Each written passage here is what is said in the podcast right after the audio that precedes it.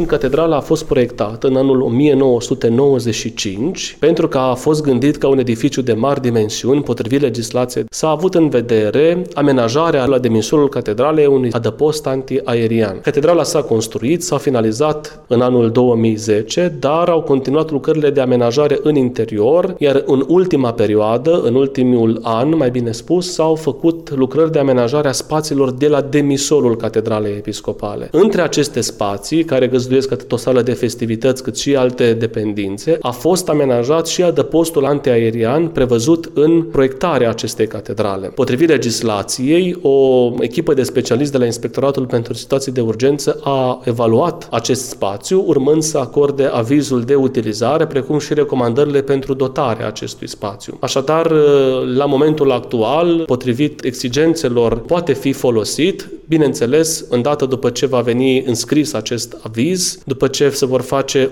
dotările cu ceea ce este necesar, dar ne dăjdim că nu va fi nevoie să fie utilizat niciodată, dar cu toate acestea el este la îndemâna cetățenilor. Bineînțeles, după ce vom primi avizarea, vom vedea și numărul de persoane care se pot adăposti în acest spațiu, într-o situație de urgență. Sunt niște măsurători pe cubajul de aer, da, da. pe spațiu. În proiectarea depozitului nu s-a specificat numărul de persoane decât dimensiunea, armarea, grosimea zidurilor și uh, înălțimea. Practic a rezista la un cutremur de pământ sau la un Sigur, atac aerian? La, la un atac aerian, la un cutremur de pământ, la situațiile care sunt imprevizibile, iar potrivit planului de construcție și a armăturii și a adâncimii, că aici s-a pus în discuție și adâncimea adăpostului acesteia, toate au fost evaluate de echipa de specialiști după ce a fost amenajat, finisat, uh, făcut circuitul de aerisire, amenajat spațiu sanitar, iluminatul și așa mai departe. Mai important este să știe cetățenii Canasebeșeni în general, că este de accesibil în caz de nevoie, sperăm că nu va fi tuturor. Sigur, sunt câteva spații de acces, trei uh, intrări pentru acest bunker antiaerian. Accesul principal este dinspre Biserica Romano-Catolică, un acces care s-a amenajat, care este cel mai larg